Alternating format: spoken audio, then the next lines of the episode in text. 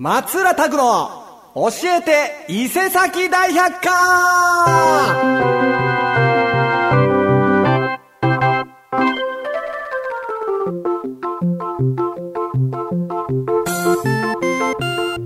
はい、どうも、松浦拓です。黄色い帽子の松浦拓ちゃんがですね、今週も元気に放送していきたいと思います。よろしくお願いします。ということで、もう、7月ももう終わりますよ。もう、早っ。もう、8月、明日、明後日で8月？ワクワクしますね。いや、今年はね、なんかこう、いろんなイベンイベントというか別にライブとかじゃなくてね、いろんな出かけたりとか、なんかね、友達と会うとか、なんかいろいろね、えー、予定があって、ちょっとね、楽しく過ごさせてもらってるんですけど、夏もね、夏でちょっとお出かけしたりするからね、ワクワクしてるんですよね。えー、この番組は毎週日曜日、伊勢崎 FM では午後3時から、ラジオななみでは午後9時から放送させていただいております。えー、ス Spotify、えー、ポッドキャストなどなどでも聞けますんでね。どうぞ1時間お付き合いください。よろしくお願いします。で、この番組に対するメールの宛先は mail メールアットマーク FM769.com の方でね、よろしくお願いします。もうあれじゃないですか。もう、みんな今も夏を満喫してる。まあ、でもやっぱね、年々年々暑くなりますね。いやー、もう、電気代が怖い。いや、エアコンつけな、もうマジやばいじゃないですか。いやー、電気代が怖いけどね。えー、でもね、あれですよ、僕、何月ぐらいからや？4月 ?5 月か。5月ぐらいから、あの、ジョーキングって言ってね、ウォーキングとジョギングを足したやつとかや、あの、毎日じゃないですよ。週2回ぐらい。で、あと、やらない日は縄跳びとか、こう運動をするようになったんですよ。で、糖質も抑えるようになって、えー、甘いコーヒーとか、コーラとかそういうの飲まずに、あの炭酸水とか、えー、毒ダミ茶とかね、そういうの飲むようにしたらね、だあの、基礎体温が結構上がってきて、結構暑いんですけど、いい感じで汗もかくし、その、体がね、あの、疲れなくなりましたね。ええだからやっぱ、運動ってほんま大事なんやなってすごい思ってる次第でございます。じゃあそんな、運動不足の方へ、違うか。今日の一曲目、えー私、松浦拓の歌で、君へ、これも10、これも10年前ぐらいなのかなの曲ですね。聴いてください。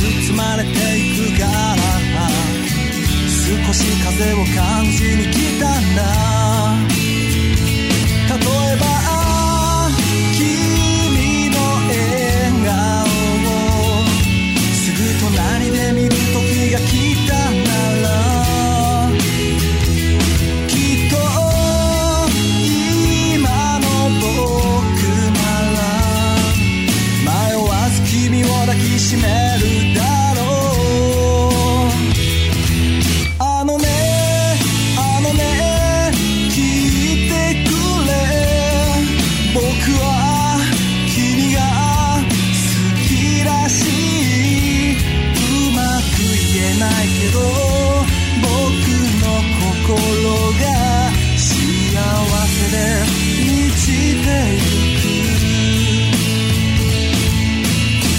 次に君と会う日までもちろんメールとかするけど確信に触れる言葉はやめておこう、yeah 大事な言葉はやっぱ電話とかじゃなくて目の前の君に伝えたい。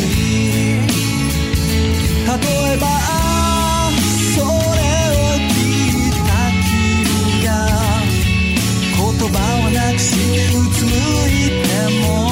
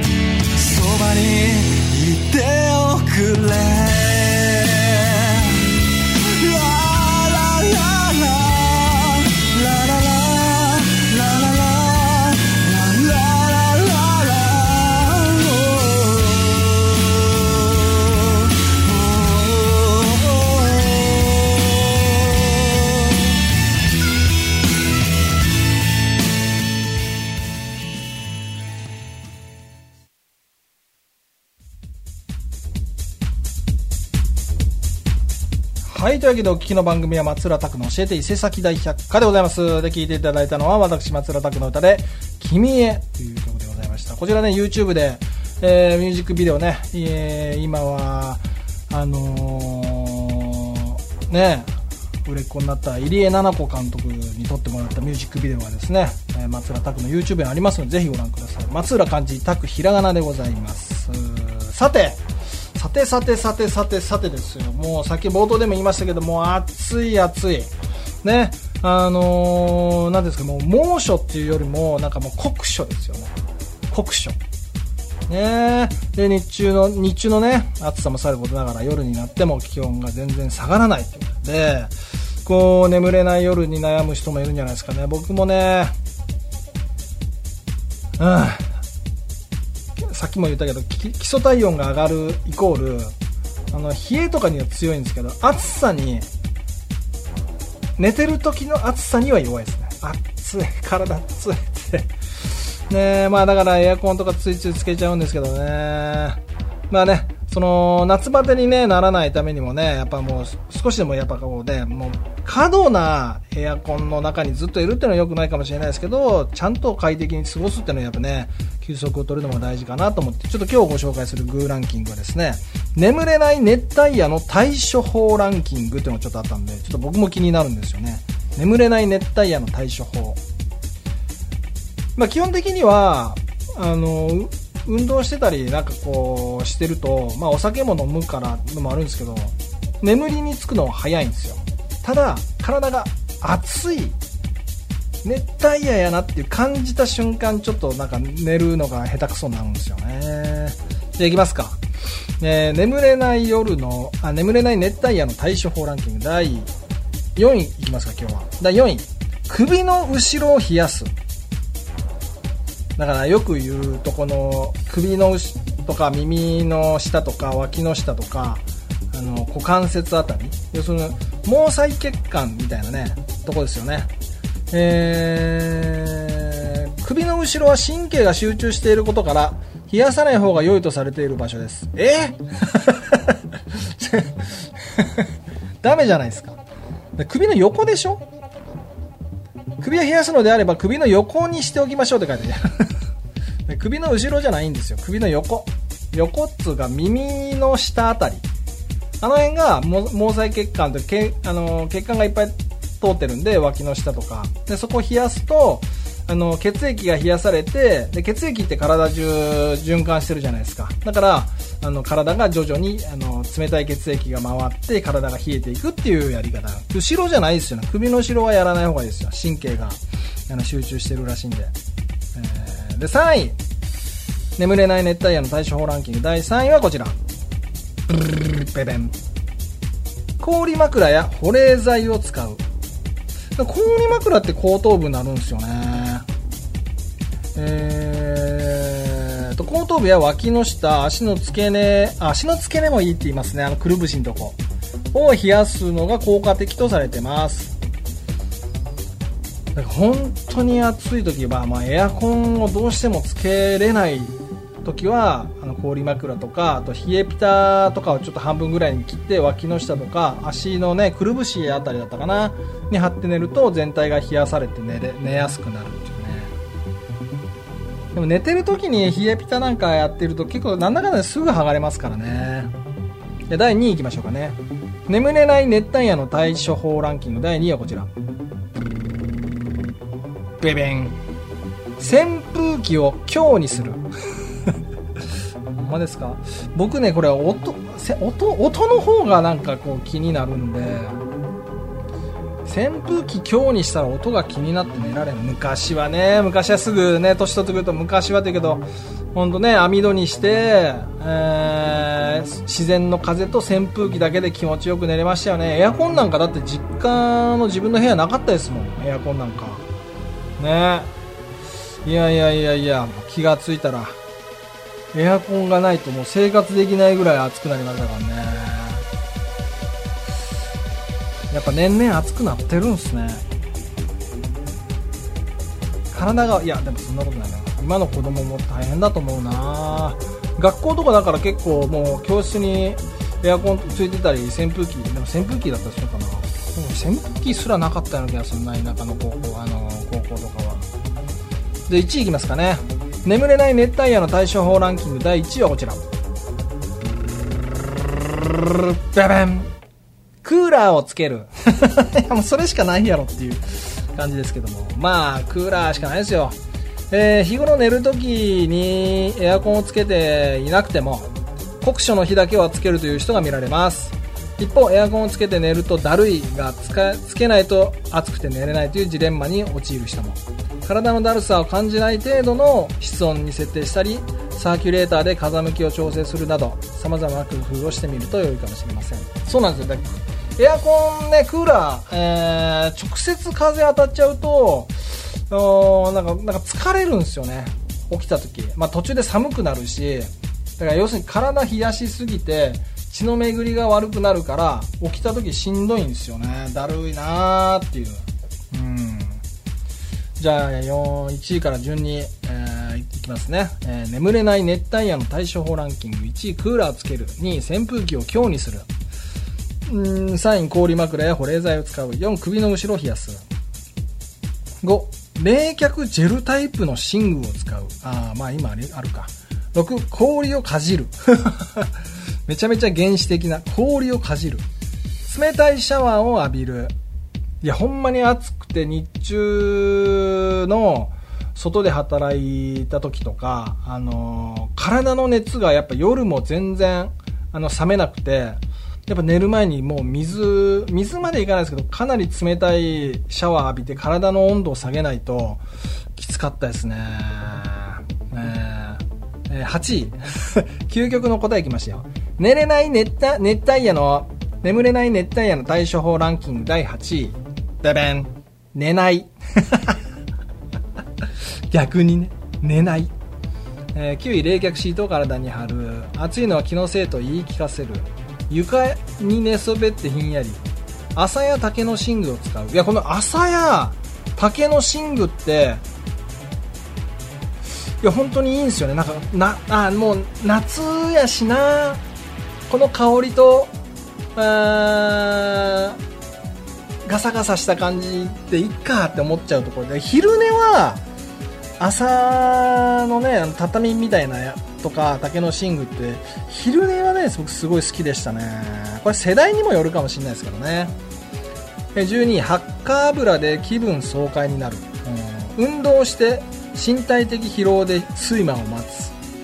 扇風機に濡れタオルをかける、えー。一時期やってたのはエアコン代が払えないぐらいの時は扇風機の前に冷後ろだったかな冷却剤かなんかをボーンって置いてで冷たい風を送るようにな工夫してた時もあった。の、えー寝る前にぬるめのお風呂に入る。逆にいいんですかね。アロマやお香を焚いてみる。顔を濡らして扇風機の風を浴びる。グリーンカーテンを作る。難解な本を読んでみる。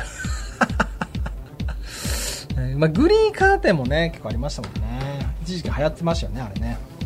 はい以上になります。じゃあ次の曲いきましょう。次の曲はタク歌今24まで出してますけどタク歌12ぐらいかな。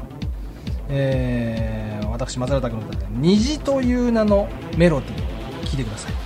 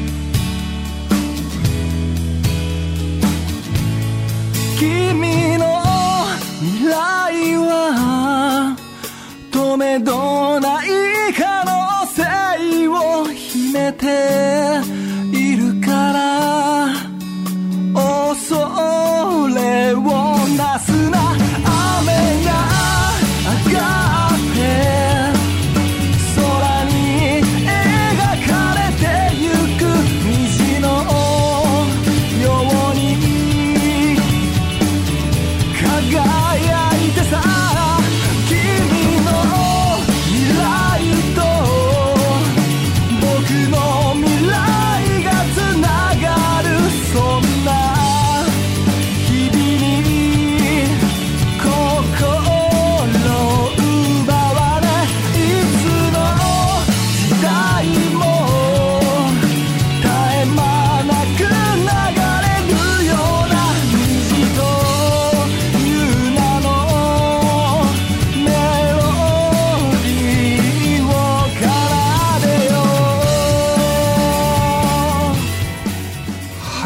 ただきました私、松浦拓の歌で、虹という名のメロディーでございました。これダイジェスト版がね、YouTube にあるんで、ぜひよかったら見てください。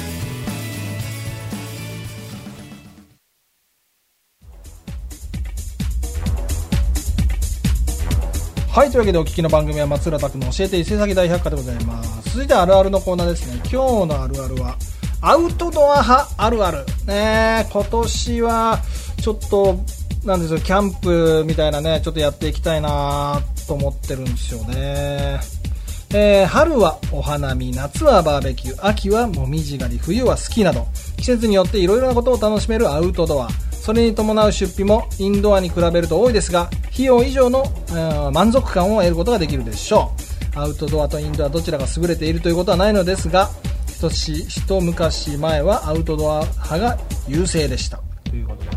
ま。あでもちょっと今ね、ちょっと今っていうかもうちょっと数年前から、まあコロナ禍ぐらいからかな、あのーキャンプがね、あの、すごい流行り、ね、また来ましたもんね。ゆるキャンっていうね、アニメ漫画から、こう、若者がどんどんどんどんキャンプにはまっていく。まあね、その、自然のところでね、えーコロナを気にせず過ごせるっていうところでも流行った一つの要素じゃないかなと思うんですけども、アウトドア派あるあるいきますかね。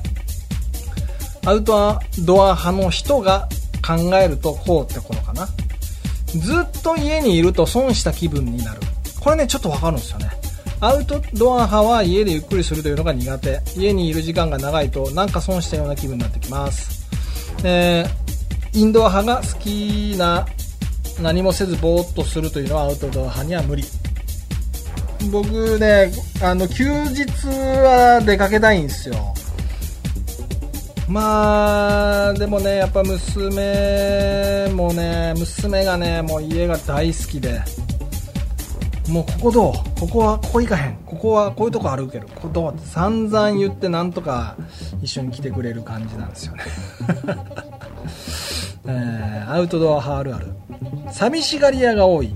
へえ。アウトドア派の人は人とつるむのが好きで一人でいるのは苦手えーでもなんか一人キャンプソロキャンねソロソロでキャンプするソロキャンっての結構流行ってますもんねうん、ちょっと変わってきたかもしれないですね。アウトドア派あるある。恋人をすぐに作りがち。そうなんですか。アウトドア派は社交性があり、行く先々での出会いも多いです。まあ、インドアより全然アウトドアの方が出会いがあるでしょうね。そして寂しがり屋でもあるので、恋人をすぐに作りがち。え、まあ、恋人ができる環境下にあるってことなんでしょうね。えーアウトドア派あるある。インドア派がずっと家にいるのが信じられない。あまあね。アウトドア派からするとそうなんでしょうね。どうやって過ごしているのかが気になり、ずっと家で何してるの？と聞きがちです。で、インドア派の答えはゲームやテレビ、映画鑑賞などが多いですが、特に何もせずにぼーっとしたりゴロゴロしてるなんて人もいます。ねえ。僕僕もあんまゴロゴロはできないですね。インドアっちゃインドアですよね。だあの音楽やってたりとか、えーまあ、漫画も好きだしアニメも好きなんでね。でも外で遊んだり体を動かしたりするのも好きなんで、まあ、僕はどちらかといえば中間派なんですかね。中立派。アウトドア派あるある。予定ギリギリに誘われても行く。ああこの気持ちはちょっとわかるな、えー誘われるのが当日前日や当日でも予定がなければ行くという人が多いのがアウトドア派。とにかくアクティブでノリや場の空気などを優先します。うんわかるな。次企画を考えている時にワクワクする。あーこれはねこれアウトドア派なのかな。え参加する人が楽しめるように予定を考えたりサプライズを用意したりできるだけ楽しめるような企画を考えます。それがビシッとうまくいった時は最高です。うん。企画を考えるって、まあ、ライブもイベントも何でもそうですけど楽しいですよね。旅行とかもそうですけど。そう考えるとやっぱ外なのかな。えーアウトドア派あるある。予定を詰め込みすぎて学校や会社に疲れを引きずる。休みに遊びに行かないと損と思い予定をギチギチに入れる人も多いでしょう。でもさすがに詰め込みすぎて休みの疲れを学校や会社のある日まで引きずってしまいます。これもそうっすね。うん僕もそうやな。休みの次の日に学校で寝てるなんて人はアウトドア派かも。晴れてたらとりあえず散歩。あーなるほど。家にずっといるだけでもストレスが溜まってくるので晴れてる時は散歩やジョギングへ。えーこれねあの気持ちが落ち着くんですよ。ねまあでも人に勧めるってことでものも違うか。僕はですよ。僕はあまりには酷暑だとあれですけど朝とかやっぱジョギングジョギングしたりウォーキングしたりするとなんか頭の中が整理されたりとかいいアイデアが浮かんだりするから結構好きなんですよね。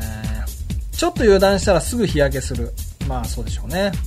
夏はとりあえずバーベキュー。僕はねこの群馬に来てからですかね。本当にあの人が企画してくれたバーベキューによく参加するんですけど。でそういう結構みんな自分家の庭とかでできるじゃないですか。だからあれがねやっぱ群馬はいいですよね。東京ずっといたから東京だとやっぱそんなバーベキューなんかどこでするみたいな。河川敷多摩川とかそういうところのバーベキュー会場に行ってやるぐらいしかできなかったですもんね。自分家の庭でバーベキューできるってほんまに幸せやと思います。はい。アウトドアブランドの話ができる人を探してる。ああね。コールマンとかコロンビアノースペースパタゴニア。いろいろありますよね。えー、アウトドア派あるある。最初は出費がかさむ。ああそっか。ねでも今結構いっぱいあるんじゃないですかいろいろ。えーインドア派の勢いに押されている。もう本当ですか？昔はアウトドア派が優勢でインドア派とは言いにくいフューチャーでしたが今は最近ではインドア派の数が増ええーああまあねそのネット社会になりましたからね。でも人は人自分は自分でいいんじゃないですか、えー次犬を飼っている人が多い。えー、アウトドアのああなんかうん確かにあるかも。ドッグランとかね。ドッグラン来てる人僕が飼ってないからですけどあの見るじゃないですかドッグランとか。大体みんななんかちょっとおしゃれな格好してますもんね。犬の散歩してる人とかもなんかこうスポーツウェアみたいなの着て一緒にダイエットみたいな感じの人多いもんな。アウトドア派あるある最後。天気予報は必ずチェック。まあまあそうでしょうね。外だから。はい以上アウトドア派あるあるになりました。毎度リスナー面白座談会はい、お聞きの番組は松浦拓の教えて伊勢崎大百科でございます。それではリスナー面白座談会ということでね、大喜利を通してリスナーの皆さんと繋がっていこうというこちらのコーナーでございます。えー、募集テーマは先週と同じですね。海水浴場に意外なものが流れてきた。それは一体何って考えていただきました。僕先週できだったのがね、あ一世咲夫さんのモジャローってのも面白かったですけど、モジャローが流れてきたんかいでそれにちょっと似た感じなんですけど、ダイエットカメラマンさんの元気なおじさんが流れてきたってのが面白いですね。溺れてるわけでもなく、ただただ元気なおじさんだったっていう。さあ、今週も行きましょう。ラジオネーム、クロちゃん。ありがとうございます。海水浴場に意外なものが流れてきた。一体何？立派なふんどしで、ちょっと読めないね。立派なふん、あ、立派なふんどしかと思ったら、一旦木綿だった。おなるほど。逆にすごいわ。一旦木綿の方が。もう溺れてるじゃん。飛べてない一旦木綿じゃないですか。えー、ラジオネーム、酒尾さん。ありがとうございます。海水浴場に意外なものが流れ着いた。一体何？森伊蔵、かっこ未開封。これは、いいっすね。意外やけど、まあ、未開封、意外やけど、まあ一応中は調べるかな、一口飲んで。森伊蔵ですか、すごいな。えー、ラジオネーム赤木のからっ風さん、ありがとうございます。海水浴場に意外なものが流れ着いた一体何？まさかのドラゴンボール。ドラゴンボールのおもちゃっていうかね、あのースーパーボールみたいなね、やつありますもんね、大きいやつ。ドラゴンボールって夢あったなこの間久しぶりに Amazon プライムがなんかで第1話見ましたけど、やっぱ初期のドラゴンボールは本当に夢ありましたね。ね純粋にドラゴンボールを集める冒険してる時ね。後半なんかもうだって1ページか2ページでドラゴンボール集まってたでしょ。え、次、ラジオネーム、あいまいみーさん、ありがとうございます。海水浴場に意外なものが流れ着いた。一体何？便器。ちょっとやだなもし便器が流れ着いたら、その近辺では泳ぎたくないなあ、やだやだ。ラジオネーム、クリーニングマンさん、ありがとうございます。海水浴場に意外なものが流れ着いた。一体何？素敵なポエム。見えへんやないか。素敵なポエムの声貝殻からなんかこう、巻貝から素敵なポエムが聞こえるとかそういうやつなのかな ぶっ飛んでんな、これ。えー、ラジオネーム、かいえー、もぞうし太郎さん、ありがとうございます。海水浴場に意外なものが流れ着いた一体何？東京ドームのレプリカ。でかでか流れ着いたっつかでかはい、以上になりますね。ありがとうございます。ありがとうございます。流れ着いたレベルじゃないですね。東京ドームのレプリカなんて。レプリカってとこがまたウケるはい、えー、以上になります。来週募集テーマ変わります。来週の募集テーマはこちら。バーベキューの BBQ。一体何の略？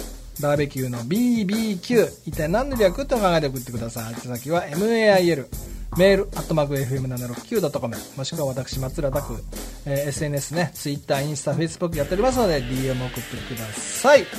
じゃあ次の曲は、夜に聴きたい感じですね。私、松浦拓の歌で、月のメロディー。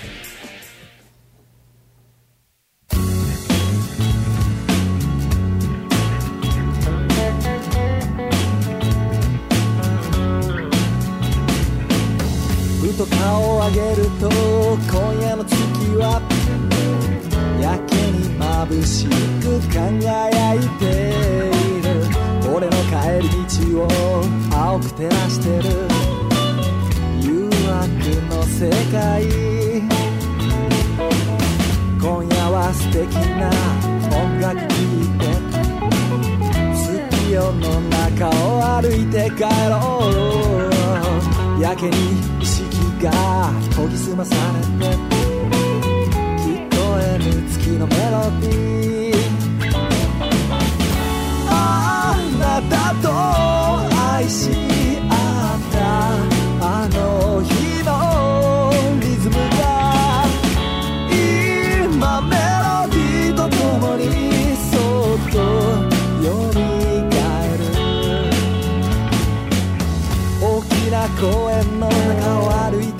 ら。夜の香りに包まれてきて。さらに意識が研ぎ澄まされて。聞こえる月のメロディー。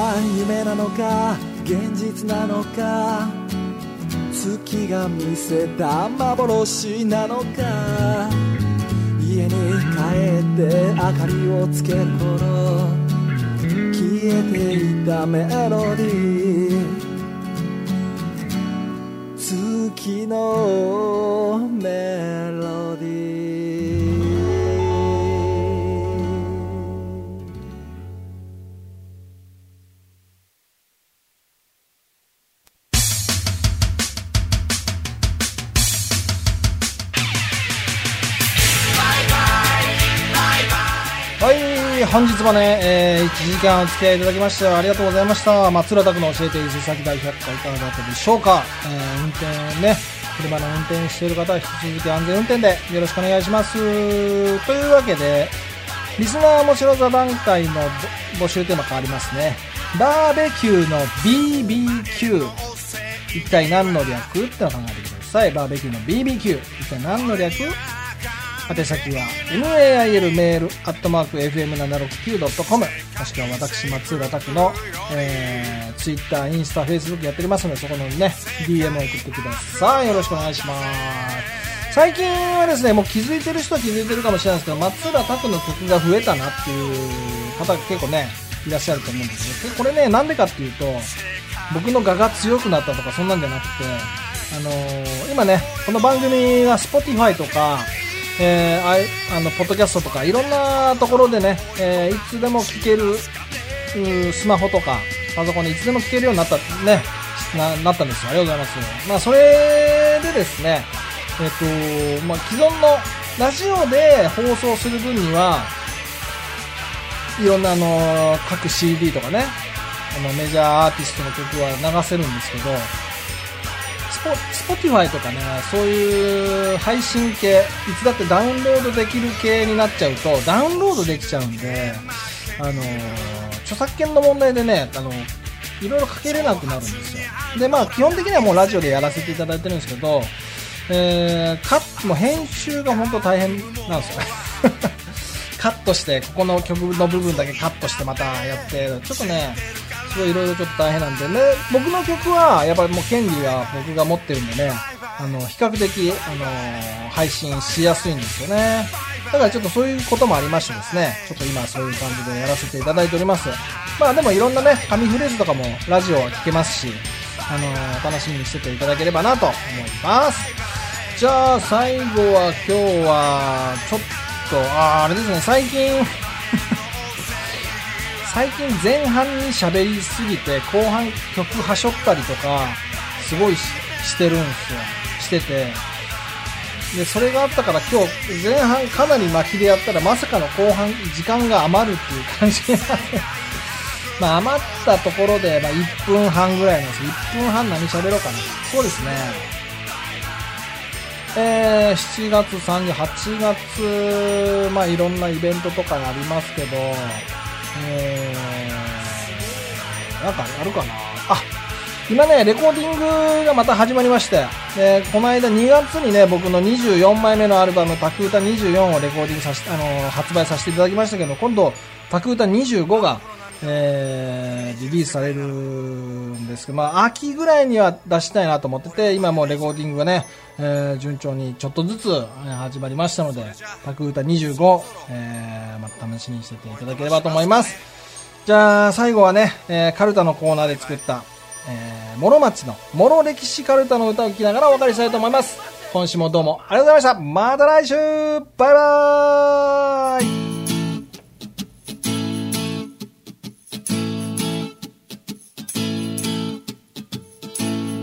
雨降れと激しく踊る千切の竜頭舞い服の親睦根元にこせんでる。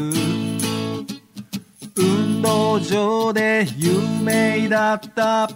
競馬場を。縁西を忍ぶ大魔寺は諸城市大沢地栄王の異業忍ぶ聖徳妃画壇に名を残す。石原紫雲郷土の教育養蚕に遺構残した荒井貞七。供養と久保の金塚石仏群は柔らの達人新潮組員古武術を今に伝える荒木流。3月は不動尊の春の縁日。忍ぶ古墳と阿弥陀堂。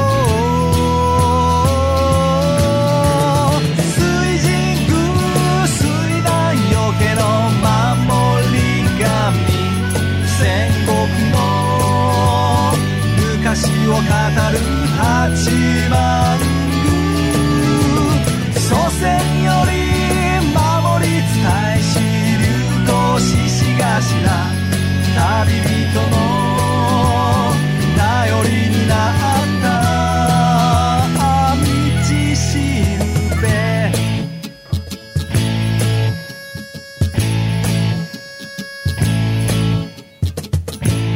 中世の名残の連蔵万どころ。伝えは悲しい。第9話手厚く祭る菊池一家の菅原神社。殿より褒美の。佐藤家武家門。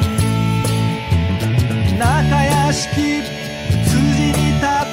た時計台日本画の大家。鈴木俊山。無用に北から南へ広瀬川。年表で諸の歴史の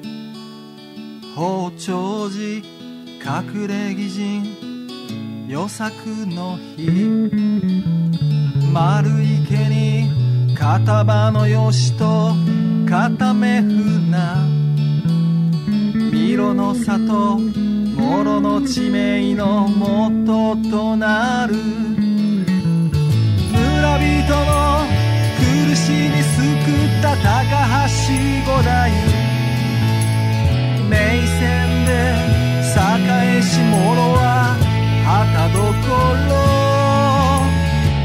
ろ小学校の門章は五七の日野球連盟